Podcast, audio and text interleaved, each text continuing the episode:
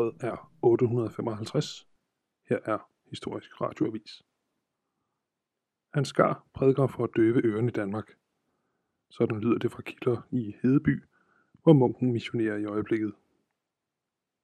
Hans Skar, der har haft held til at oprette kirker i både Birka, Ribe og Hedeby, samler kun få folk i sin menighed. Ja, det er som om øh, det kristne budskab om, at livet på jorden er vildt træls og bare noget, der ligesom skal overstås for at nå frem til evig særlighed i himlen. Øh, ja, altså det, det er ikke så nemt at overbevise nordboerne om det. Hvad skal jeg sige, de er ret glade for livet på jorden. Sådan lød det fra en skar, der talte med vores udsendte reporter, Karl Oxe. Og jeg har netop nu Karl med over æderen fra Hedeby. Karl, jeg kan forstå, at den kristne kirke er årsag til særlig opmærksomhed i disse dage. Ja, det er rigtigt. Jeg er trukket lidt væk fra menneskemøller og står her i en lille sidegade. Og som I måske kan høre i baggrunden, så har kirken netop fået tilladelse til at ringe med klokkerne. Det har desværre været forbudt siden kirken stod færdigbygget for fem år siden. Styret i byen mente simpelthen, at øh, lyden af kirkeklokkerne ville provokere det massive lokale flertal af hedninge.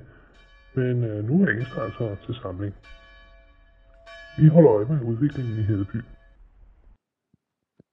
Nu til udlandet. I Rom indsættes i disse dage Benedikt den 3. som pave under stor festivitas. Benedikt bliver pave nummer 104, og telegrammerne fra Rom melder om en by på den anden ende. Og et dødsfald. Den tysk-romerske kejser Lothar er død. Han blev 60 år. Lothar efterlader sig tre sønner, der forventes at dele riget mellem sig. Sønnen Ludvig den anden overtager kejsertitlen. Det var historisk radioavis.